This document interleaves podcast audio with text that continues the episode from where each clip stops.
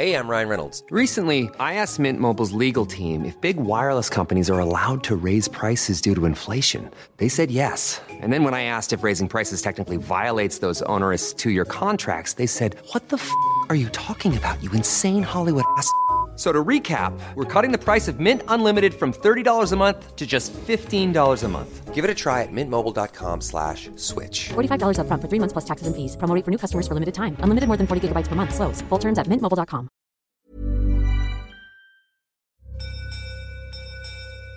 This is a podcast from the South China Morning Post.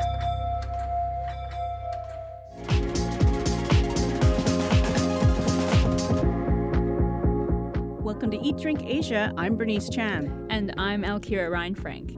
What are we serving today, Bernice? Well, coming up in the show, we happen to have a Korean intern with us this summer. And he took us to Koreatown, where we sampled some street food there. And did you know that one of Hong Kong's hottest restaurants right now is Israeli? I have heard of this place. Is this Francis in Wan Chai? It is Francis. And we talked to the general manager there about why this place is so hot right now. And then we revisit the food challenge. Remember, we got you to try some strange food. This time it's... How could I forget those, Bernice? This time it's cart noodles, and we put some interesting ingredients on top, shall we say. But before we get there, it's been one of the biggest weeks on the food calendar with the announcement of the world's 50 best restaurants in Bilbao, Spain on Tuesday. Who were the biggest winners? Well, Osteria Francescana regained top spot. It was knocked off. And it knocked off 11 Madison Park. And second place, El Celler de Can Roca. And these three restaurants kind of, you know, they rotate. It seems like they keep changing spots every year. And the third restaurant is, third spot was Mirazur in France. But there has been a bit of controversy. When you look at it on paper, this is definitely a bit of a sausage fest. There's a lot of men in there, and there's only, I think, 5 women out of 50. People aren't happy. That's right. It's there's some criticism about these awards being very Eurocentric.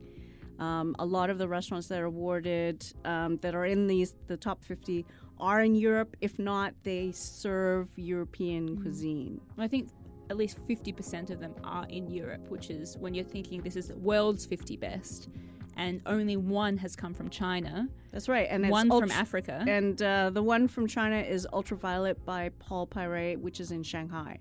Yeah, and he's French, I'm assuming, by the name. That's right. And then the one in Africa is a British chef. So...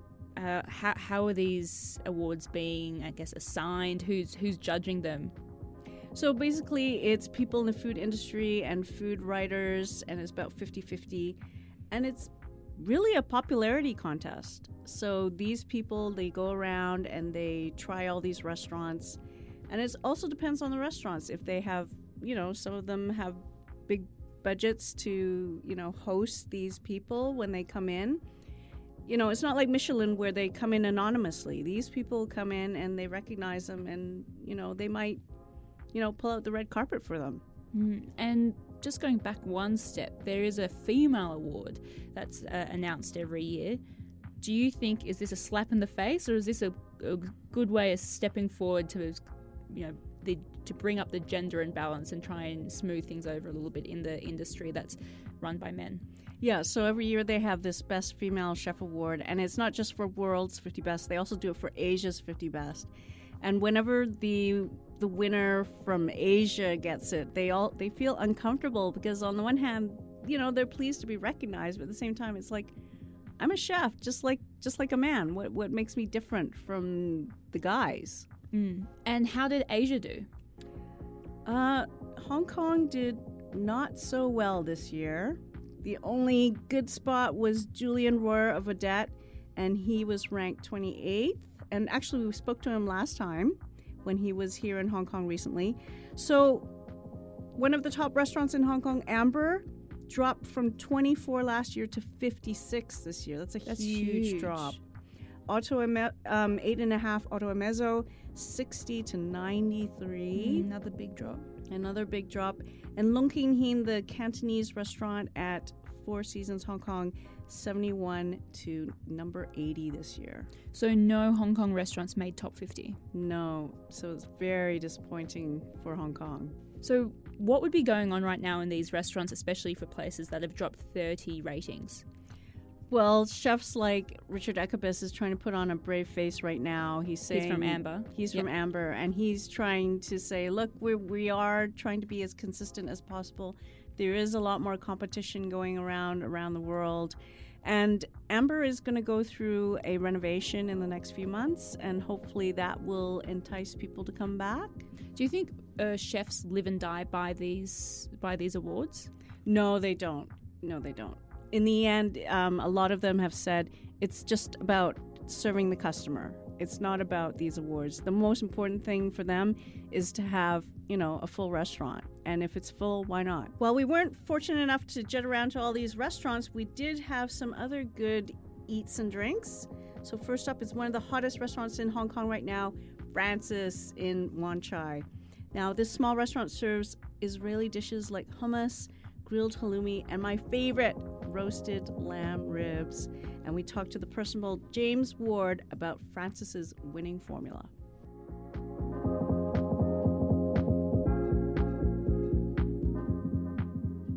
So in Hong Kong, we're a total food city, and everyone always asks me, where have you eaten? What is the hottest restaurant? And I have to say right now, the hottest restaurant is Francis. And we're in Francis right now in Wan Chai, and we're here with the co-owner, James Ward. How are you? I'm wonderful. Thank you for having me today. And what makes Francis so successful right now? Well, there's a number of ingredients to a successful restaurant, but when starting out, I think the first thing is people. So I've been in Hong Kong for 7 years. I think I understand the market fairly well these days, but I needed a couple of right-hand men. So how did you find them? Well, I basically quit my job in January 2017. We opened January 2018, so it was a long, hard slog. And when I quit in January, I had nothing. I had no concept. I had no chef. I had no venue. So you just knew that you wanted to open something? Look, it was always my dream to open something. I just crept into my 30s, so it was the right time. No baggage. We all know it's a tough industry, unsocial hours. Perhaps I was a little bit naive and jumped ship too soon. But here we are now. It's all fallen into place. And look, there's many ways of opening a restaurant, as I said. First and foremost, you need a concept. In our case, I had two or three in mind. I interviewed a number of chefs, and finally, I decided on going with Asher Goldstein. He was in Hong Kong at the time. He'd been working at 121BC, a little enoteca on Peel Street. Funnily enough, he was cooking Italian. We got talking, and discovered that he was from Tel Aviv. I'd just been back from a trip to London, and at the time, Middle Eastern food was very much taking off in the city of London. And so I put it to him, how about we cook some dishes from your home city? And it took a few beers to persuade him. But yeah, the rest is history. It then took another 6 months to find the site. Yeah, that's like the toughest part of opening a restaurant in Hong Kong, isn't it? It's really tough, and obviously when you're starting out as a small potato in this, populated city, it's very, very difficult because generally the venues that you see on the market are the ones that no other operator wants. I was very, very clear that I wanted a space in Wan Chai. Why Wan Chai? Why did you pick this district? I think the district has a very nice blend of commercial and residential. Generally, I would say those that live here are a little, on the affluent side. Young professionals, plenty of disposable income, they enjoy eating, drinking, and you know, having a good time. So it was the obvious choice. You know, Central is still a tough district, and some very, very greedy landlords. Prices are not coming down. And you know, my experience from Central, the weekday, the business can be very strong. The weekends, it fluctuates somewhat.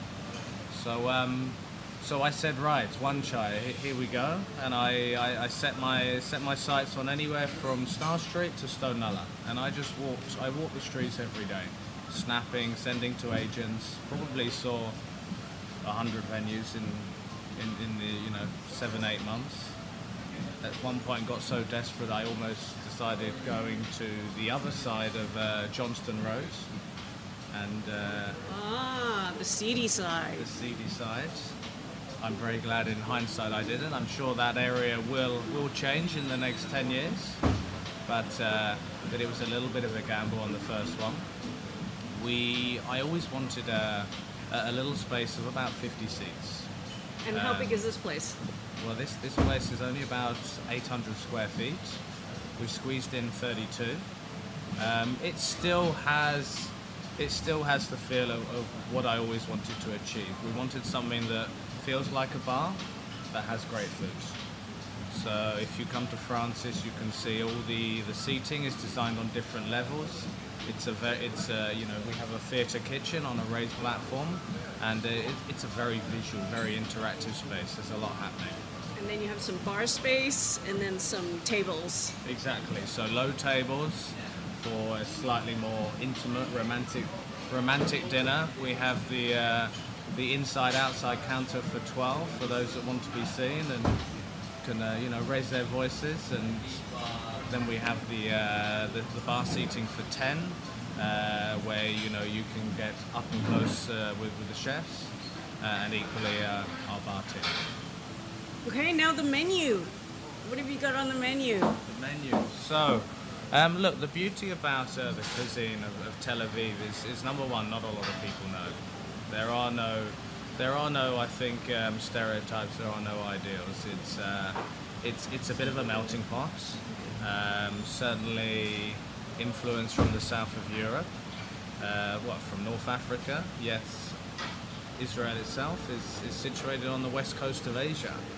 So obviously renowned for a couple of dishes, but generally, if you mention hummus and falafel, equally if you go to North Africa and Tunisia or you speak to someone from Lebanon, they will equally say they were the pioneers of these dishes. But here at Francis, a very, very concise menu of 20 plates. We say bigger than starters, smaller than mains, designed for sharing in the middle of the table. Mezze itself, smaller plates, designed to be enjoyed with a drink. So our menu split into mezze, vegetables, and more. More being slightly more protein-heavy dishes. Vegetables obviously are a core focus on the menu as an entirety. We have about 10 vegetarian dishes on the menu. So that was a conscious decision to put a lot of vegetables? Absolutely, yeah. Obviously these days I think there's what you've seen in food trends over the last few years. Healthy eating is has certainly been high up on the list. We all like to go out and splash out and splurge on a Friday, Saturday, but perhaps on a Monday, Tuesday we want a slightly stripped back, lighter dinner. So vegetables was always very, very important to me. And funnily enough, when I did the first tasting with Asher, his vegetables were the dishes that stood out. One of the dishes on the menu now, the carrots, which are smoked and roasted with a spiced honey and an almond cream. Really blew me away. It's such a humble ingredient, and he's turned it into something that I could eat every day of the week. But I have to say, your lamb ribs, I tell everybody to get the lamb ribs here. They're so good. The lamb ribs are very special. It's one of the five dish. Generally we say if a table of two sit down, you should order 4 to 5 plates. The lamb ribs, the carrots. I'm a creature of habit. I want to ensure that every guest has a great experience, so I always select, you know, those two under the five. Because the lamb ribs, it's like crunchy on the outside and then just so tender on the inside. Yes, so we actually slow cook overnight in whey, just on a low temperature, about 120 degrees.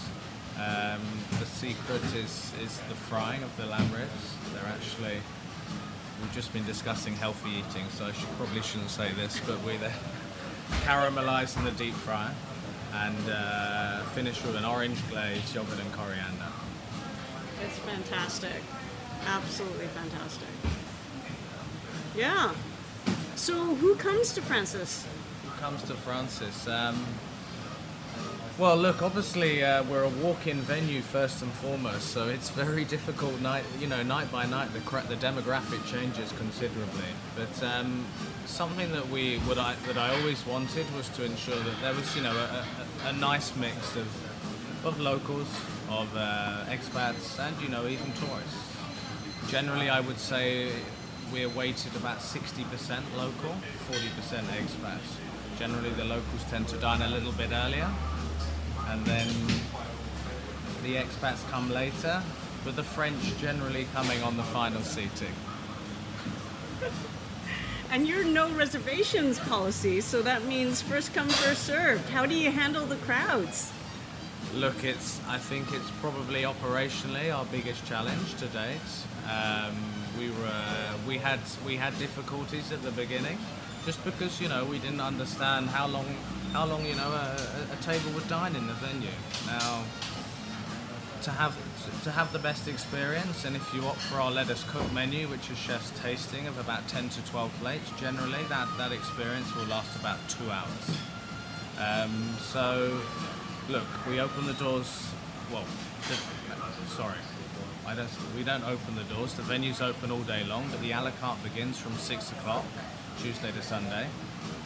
So there is a mad rush for that first seating. We only have 32, and then in essence tables start to come back at about 8:15, and then we can sometimes squeeze in a later seating at 9:45, 10:00. What I would recommend is for diners to come in, you know, parties of 1 to 4. It's the optimum size for our venue. And drinks, you can't have food at Francis and not have drinks.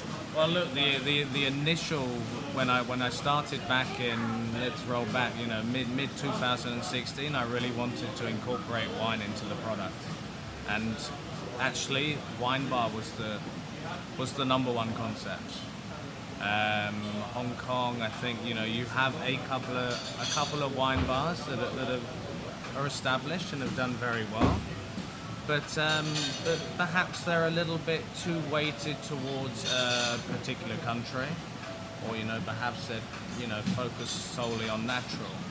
And we all know wine is expensive in Hong Kong. It's not expensive because for us as a consumer, it's dear to buy. I think it's years of abuse, and people therefore just, you know, 5, 6, 7 times markup on wine. So we wanted to do something very affordable, but equally we wanted to really shop around and buy predominantly from small producers. We're lucky enough in Hong Kong there's no tax on wine. Therefore, there's an abundance of suppliers. I think there's 3,000 suppliers in the current market. Yet generally with the dominance of the big groups who tend to lock in, you know, contracts, they end up buying from the same, you know, dozen suppliers. So you walk through Soho and you'll see the same wine listed on, you know, multiple venues. So we really wanted to find a point of difference. And give value back to the guests. But equally, we wanted to make wine part of the experience. And I think, you know, from me personally, I really dislike going to a venue and picking up a menu of 20 pages long, because really I don't know where to start. And you know, your average diner has even less idea where to start, and unless you're guided, it's a challenge in itself. So we wanted to to just do two price points on wine by the bottle. So we settled on 350, 600. So automatically your eye is not drawn to the right-hand column. You can select your budget, and then we can make a recommendation based on that. It's a concise list. Our wine by the glass and half bottle changes every fortnight, and then our by the bottle. Great. And that's where I managed to find another partner for the business. I mean, it's always important to have, you know, skin in the game. It makes us as operators hungry. And I managed to recruit Simone. He was based in London previously, obviously of Italian descent, born and bred in Genoa.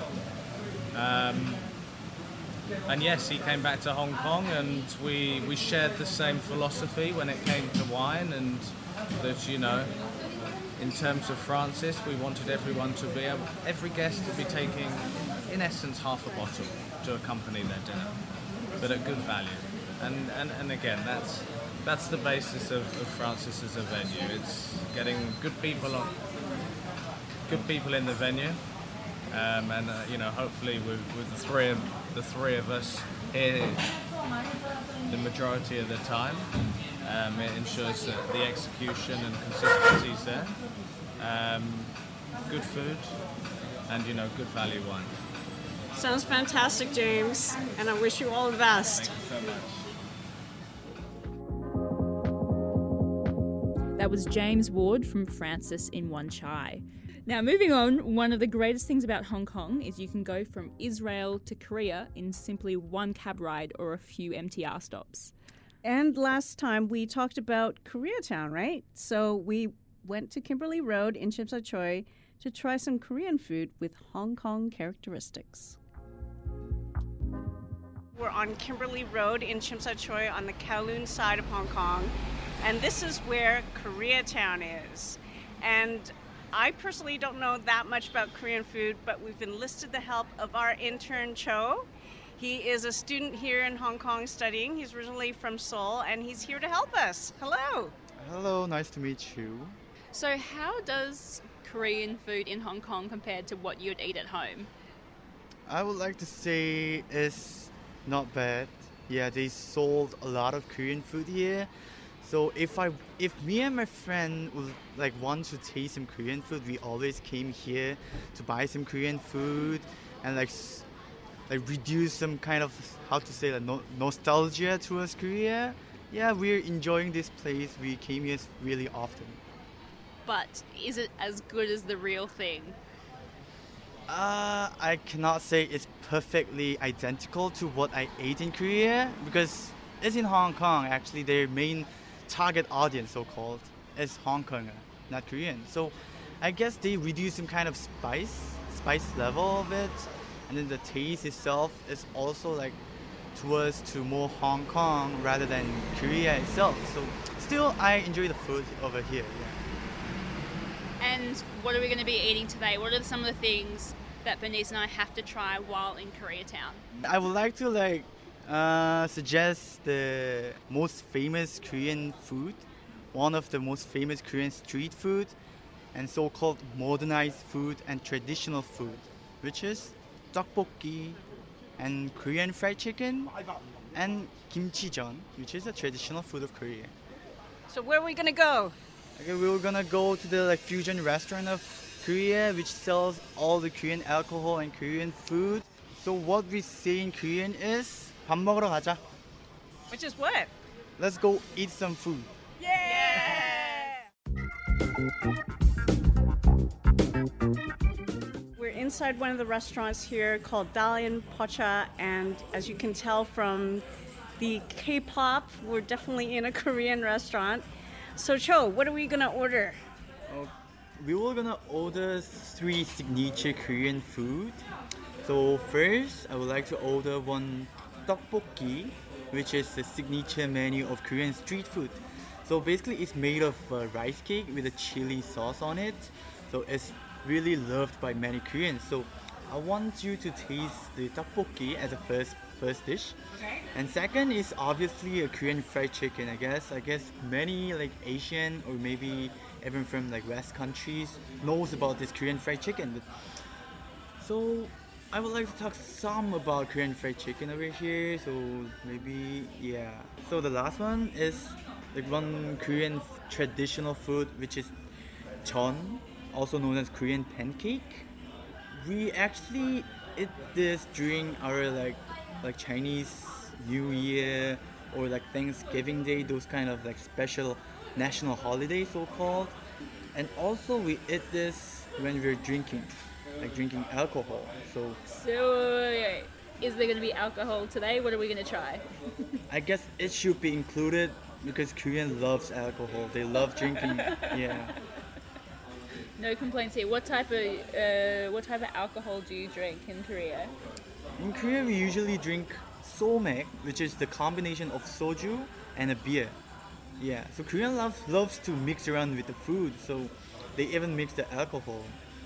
So because soju is quite strong, yeah, actually it tastes a bit of strong alcohol. So we mix beer so that it can reduce the smell and the taste of alcohol.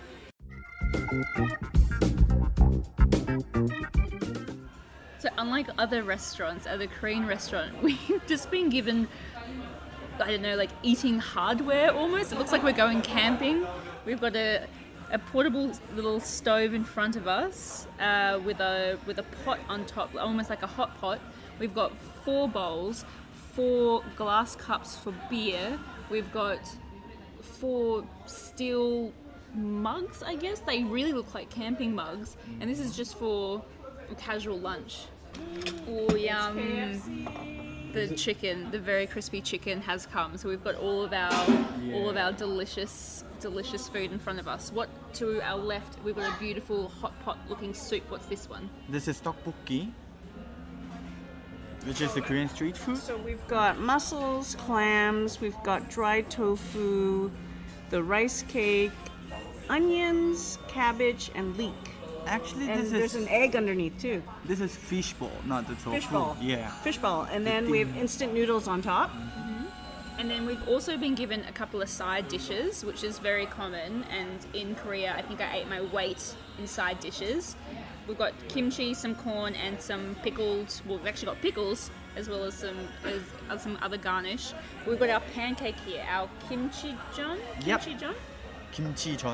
And you can really smell that one already. Like it's almost the sweet and the tanginess of the kimchi. And then what we've all come here for, the ultimate fried chicken. KFC. Oh, and we've got some slaw as well. We've been given some coleslaw of some sort, plus some. Actually, why? It looks like they've given us some salt on the sides. Is that normal? Yeah. It's for the Korean fried chicken, actually, yeah. So, like, before it becomes this popular, the fried chicken, like, Koreans usually put that into the honey mustard sauce or salt, rather than putting into, like, those kind of chili sauce you might see in Korean drama or by, like, Korean restaurants.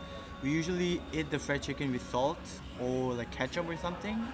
I think that's why they give you some salt right over there, yeah. Is it better than American fried chicken? I would say yes. Because I'm from Korea, yeah. I love the fried chicken here. How is it different? I guess the main difference is the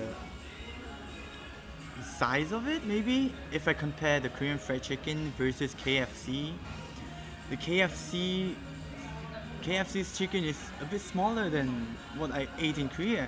Yeah, I think the Korean fried chicken tends to have more meat inside compared to the KFC. Yeah, and then the other difference is Korean chicken is more oily, I think. Yeah, if you eat some pieces of Korean fried chicken, your mouth will be fully covered with oil. That's why Koreans drink beer with chicken, which wash off your mouth. Yeah. Very smart idea. We've got our beer here as well, mm-hmm. and. We pour and the soju. So what's the ratio with the soju beer? If you want to mix two together, if you want to make alcohol strong, you put soju 4 and then beer 6, 4 to 6. If you want to make it like like less alcoholic, then maybe you put soju 2 and beer 8. Yeah, so it depends on how you want it to taste. Well, shall we crack some open? Okay. All right.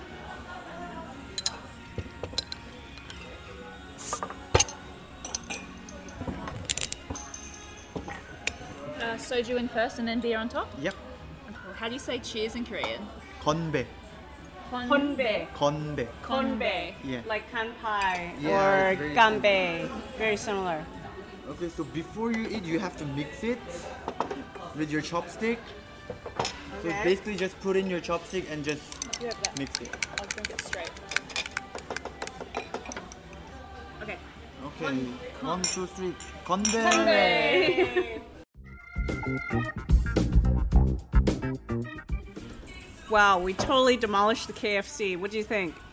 It was crunchy, it was good, it was juicy, like you said, it was quite oily, especially the drumstick. When I bit into that, it was like oozing oil, but not in like a gross way. Usually I think in Western food, if you describe something as oily, it'd be too overbearing. But luckily we had our little concoction of soju and beer to help us cut through the meat, so that was good. It was nice, right? So now we have the pancake, and I understand there's different kinds of pancake, is that right? Yeah. So Koreans just basically mix around their side dishes with the pancake. So this one here we have is kimchijeon, which is the pancake with kimchi. And if we put seafood in it, then it will become seafood pancake. So basically there's a lot of types of jeon, and it's continuously developing in Korea. So we made like Korean pancake for like Western people. So this one is keep on developing in Korea, and that's how it made. Because even here we had to order the normal kimchi pancake. We had to ask for them not to put cheese on it. Yeah. You would never see in the menu it had cheese on top of this. You'd never see that back in Korea. I saw it before, but Korean tends to remove the cheese because with cheese. I mean, Koreans eat this pancake because of its crispy texture. Yeah, but if they put cheese on it, the crispy texture is gone. So maybe only me. I hate putting cheese on this. Yeah. Okay, let's give it a shot. Chicken.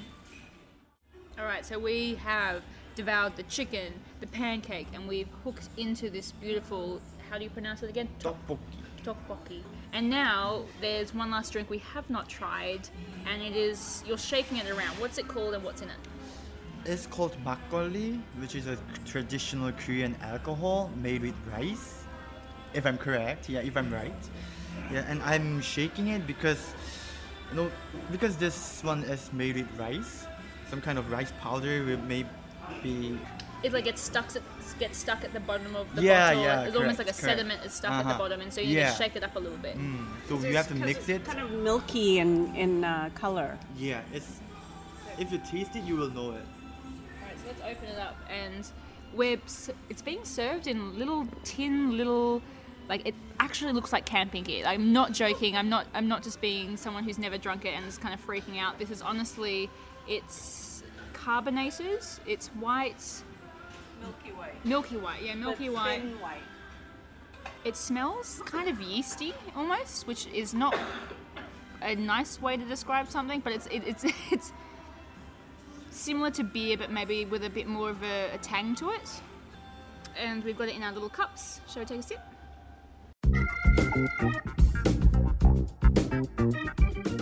So we're just finishing the tteokbokki. Yeah. But you said that the soup is slightly different from what is usually served in Korea, is that right? Yeah, the soup has to be a bit more thicker.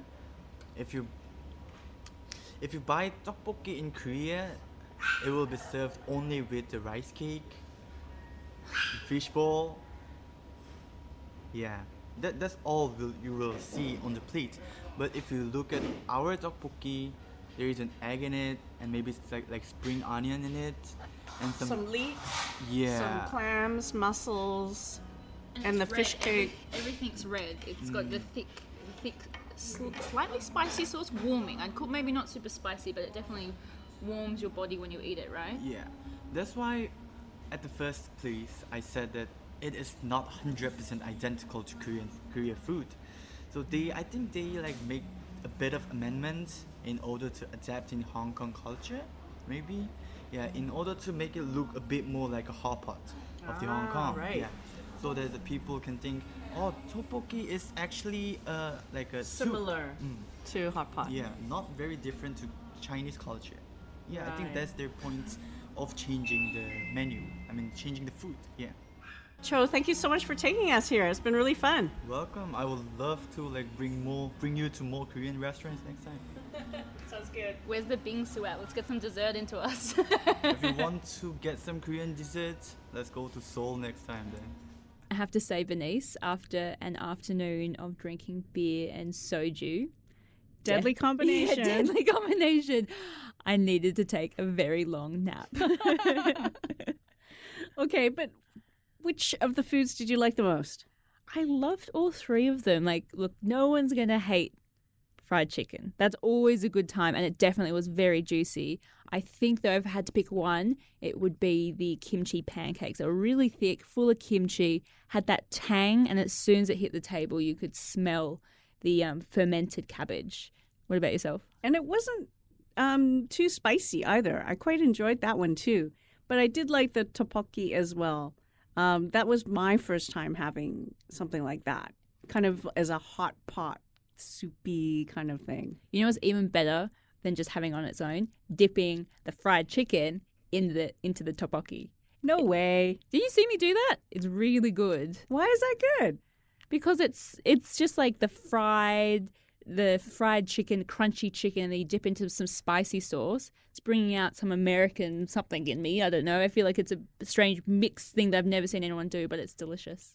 Wow. I guess I have to try that next time. And speaking of street food, there's a lot of different kinds of street food in Hong Kong. And remember we had that food challenge that I wanted to take you on?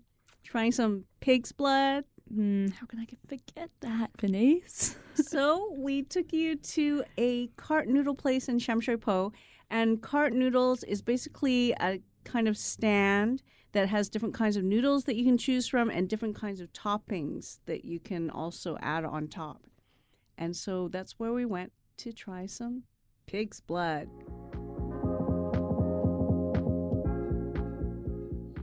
Okay, now we're sitting down and we've got three bowls of interesting things in each one. See, I'm quite nervous because you're both kind of smiling at me. I know you ordered some strange things that you know I've definitely never tried before. Yeah. Yes. It's not strange in Hong Kong. It's quite common. So then why are you grinning? Just because it's your first time. So we've got one in particular that we want you to try. And as you identified earlier, these are intestines. Yes. Beef intestines. Pork intestines. Yeah. And they certainly look like it. They really look like what you would expect intestines. We've got this like russet-looking cube. Is this blood? And this is pig's blood. Oh, wow. Called juhong. Juhong. And it's like a little wobbly cube of jelly. It's coagulated pig's blood.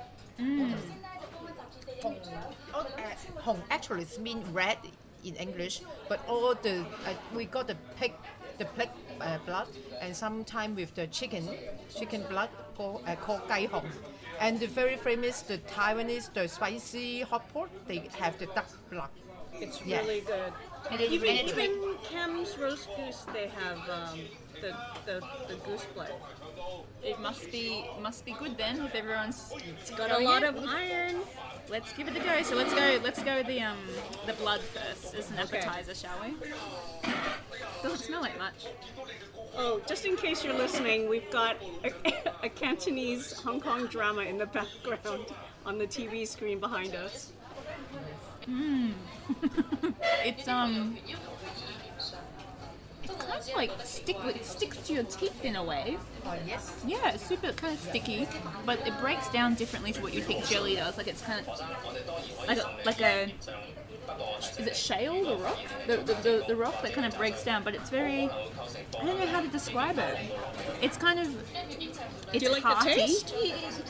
Yeah, it's obviously it's quite meaty flavored, even though it's blood, I guess. But it's I guess it's what you would picture if someone told you it's full of iron and very hearty, and that's exactly what it is. It kind of like, I've only taken a very small bite because I'm obviously a chicken, but it definitely like fills your mouth like a big glass of wine almost. So whether or not you like it, it's definitely all up in my grill. Okay. All right. Intestines next. Yes. All right. Yes. All right, so it's kind of like brown and wrinkly. Let's give it a go. Oh, looks very chewy. Oh, it's very chewy. Oh, it tastes good though. It tastes like much more strong. Yeah. It kind of tastes like almost like goose. It's a little bit like goose, like the very a very strong, rich flavour. Yes. But the texture is a little off-putting. It's very chewy. I couldn't actually bite through the full thing. You get like a layer of skin that you can pull off on top, but then there's some, not fat, but there's something that's kind of holding the rest of it together that's quite hard to get through. But it tastes like a gamey meat. Yes, it's a bit gamey. Yes. And actually, it's very hard to make it very good, because for this, you have to wash it very, very clean to so that it won't get a bad taste. So that, and you have to long time to braise it. So that nowadays, I think not too much store they will be selling this one, because you have a lot of work on cooking this one. Yes. Okay, I've got one more challenge for you. All right, what's this one? This yellow, this yellowy kind of thing. Oh, no, it's actually collagen. You can say that. Yeah. Full of collagen. Well, it's gonna make my skin really nice. That's right. It's pig skin. Pig skin. I've never seen a pig look like that. So it's kind of yellowy. It looks a lot like tripe. It looks like tripe. It's spongy. It's got these kind of like hollow vessels in it. It's very like wiggly jelly, almost like the pig's blood. Doesn't smell like much. Taste wise, it's kind of peppery. Well, that's because it's of the sauce that it's in. But the texture wise. It's a little chewy, but it has a bit of a bite, but it's not chewy like the intestines. It kind of breaks apart. I guess, do you just eat it for the texture? Is that why? It doesn't really have much of a flavour. Because I think they this kind of the pig skin, they already deep fried it, and then you braise it, so that it makes it the texture a little bit different. Yes. Mm-hmm. Yeah, it doesn't have a overwhelming flavour or texture, but I can imagine, now that you said it's been fried and now it's been soaked and braised, so it has broken down a little bit, so it's quite easy to eat. Good job! Can we eat the other stuff now?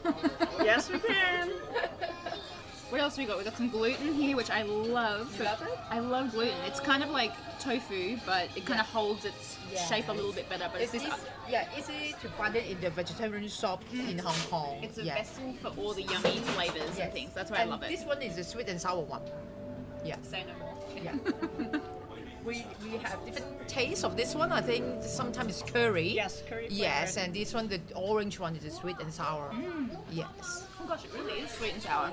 It's delicious. It tastes exactly like sweet and sour without the glugginess of sweet and sour. Delicious. I like it. Yes, I like it because they can stock a lot of soup in it, and then when you eat it, all the juice is coming out. Yeah. And the gluten holds its form a lot better than tofu. It's a much better vessel, I think, for locking in the flavour. Soaking up flavour, yeah. Yeah, but it looks like tofu skin, at least. Yeah. I think you love this one, because I know you love tofu. Yeah, I love tofu. Now, there's other things in there. What else are we looking at here? We've got an array of colours. This is another one. This one is, yes. So you're picking up something that actually looks like some form of meat, like an actual meaty thing that you would maybe be used to. Mm-hmm. Liver. Is it liver? Gaisan is a liver, yes. Yeah. Just when you thought you were going to get chicken breast or a lamb shank here, but this throw in a liver. The texture is different. Is it? That's yes. Good. So it's kind of purple, it's quite a dark colour, which makes sense for it being liver. Just tastes like a dark piece of meat that's been kind of braised for a long time. It falls apart quite nicely. A little bit sinewy. It's nice and not as scary looking as the other meats that I've just eaten. Chicken gizzard. Chicken gizzard. Gizzard. Yeah. Really? Because it doesn't taste, texture-wise, it doesn't taste like chicken. Like it's almost like you'd be eating pork or lamb. Maybe it's the color. The color is quite dark. It's almost purple. But chicken, I've had chicken gizzards before, and usually chicken kind of is a little bit more, have a bit more bite back. But this is really like feels soft. Like soft and melt, well, not melt in your mouth, but it's getting to that point. And how about this one? Look like a little bit transparent. Also very full of collagen. I was about to say. But I love this one. Yes, you have to try. That's my favorite too. Yes. Really? What is it? This is tendon. Yeah. Oh, so this is another kind of like gelatin-looking, gelatinous, bouncy thing that I've never seen before, yet let alone eaten.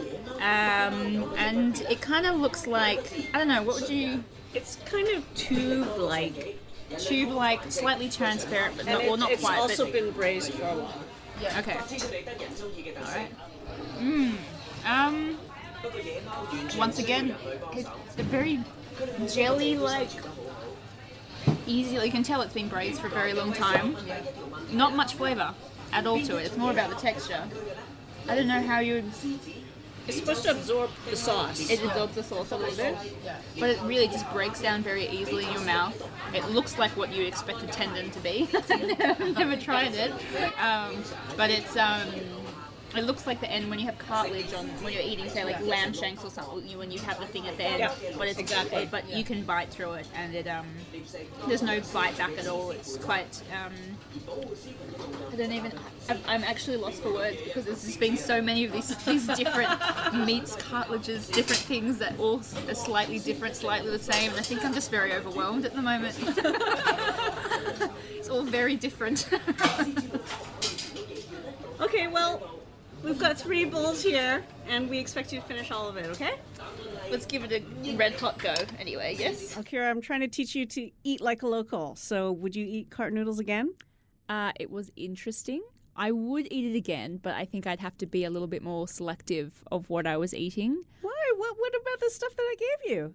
Look, you know, thank you for taking me there, but it was an experience. I'm not sure I would eat pig's blood again. The texture was a little too strange and that iron, really bloody flavour was a bit much for me. But what you did sell me on was the sour gluten. Now, that's amazing. That was delicious. I'd eat that every day. Tendon, I know you really love the beef tendon. That was very rubbery for me. You gave me a few different types. I think there was some fish in there. I love the fish, but it's definitely a mental thing that I need to get over, that I'm eating pig's blood and tendon and intestine. You just got to put it in your mouth and eat it. You know, that's something that's simpler than said than done. Isn't that what the people say?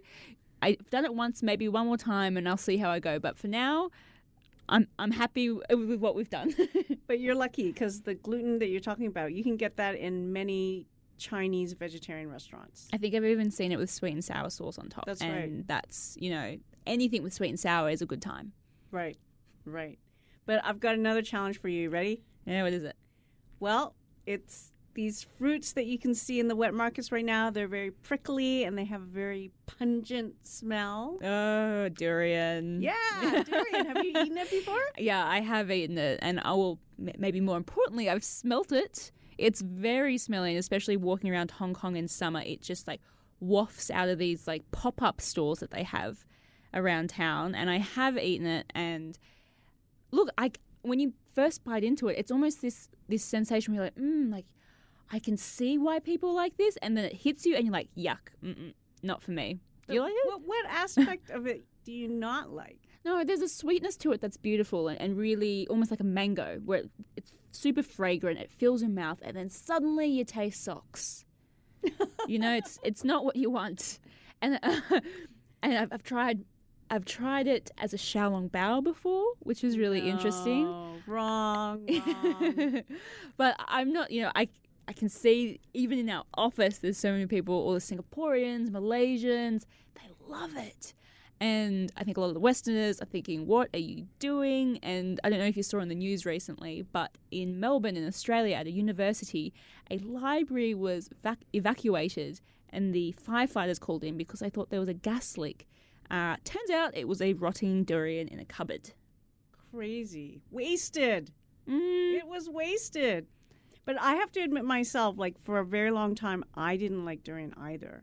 And it was the texture that really got to me. But I tried it again and again, and then I would have to say like a year or two ago, I finally started enjoying it. Okay. So maybe we can convert you. Yeah. I'll give it another go. I know I'm in for it, and I really do hope that I come out loving it. So what's next on the show? Yeah, well, it's World Cup time. Yeah. And a Tex-Mex restaurant in Hong Kong is offering nachos of the world. So there's only one thing we need to do, and we need to eat our way around the world via nachos. Oh, my goodness. Are you ready? Am I ready? I love the World Cup. I love nachos. I'm not sure about all these strange toppings, but we'll give it a go. All right. So that's all we have for you this week. Tell us what you're eating and let us know on SCMP Facebook or on Twitter. I'm at Beijing Calling, and Alkira is at Alkira Reinfrank. Happy eating!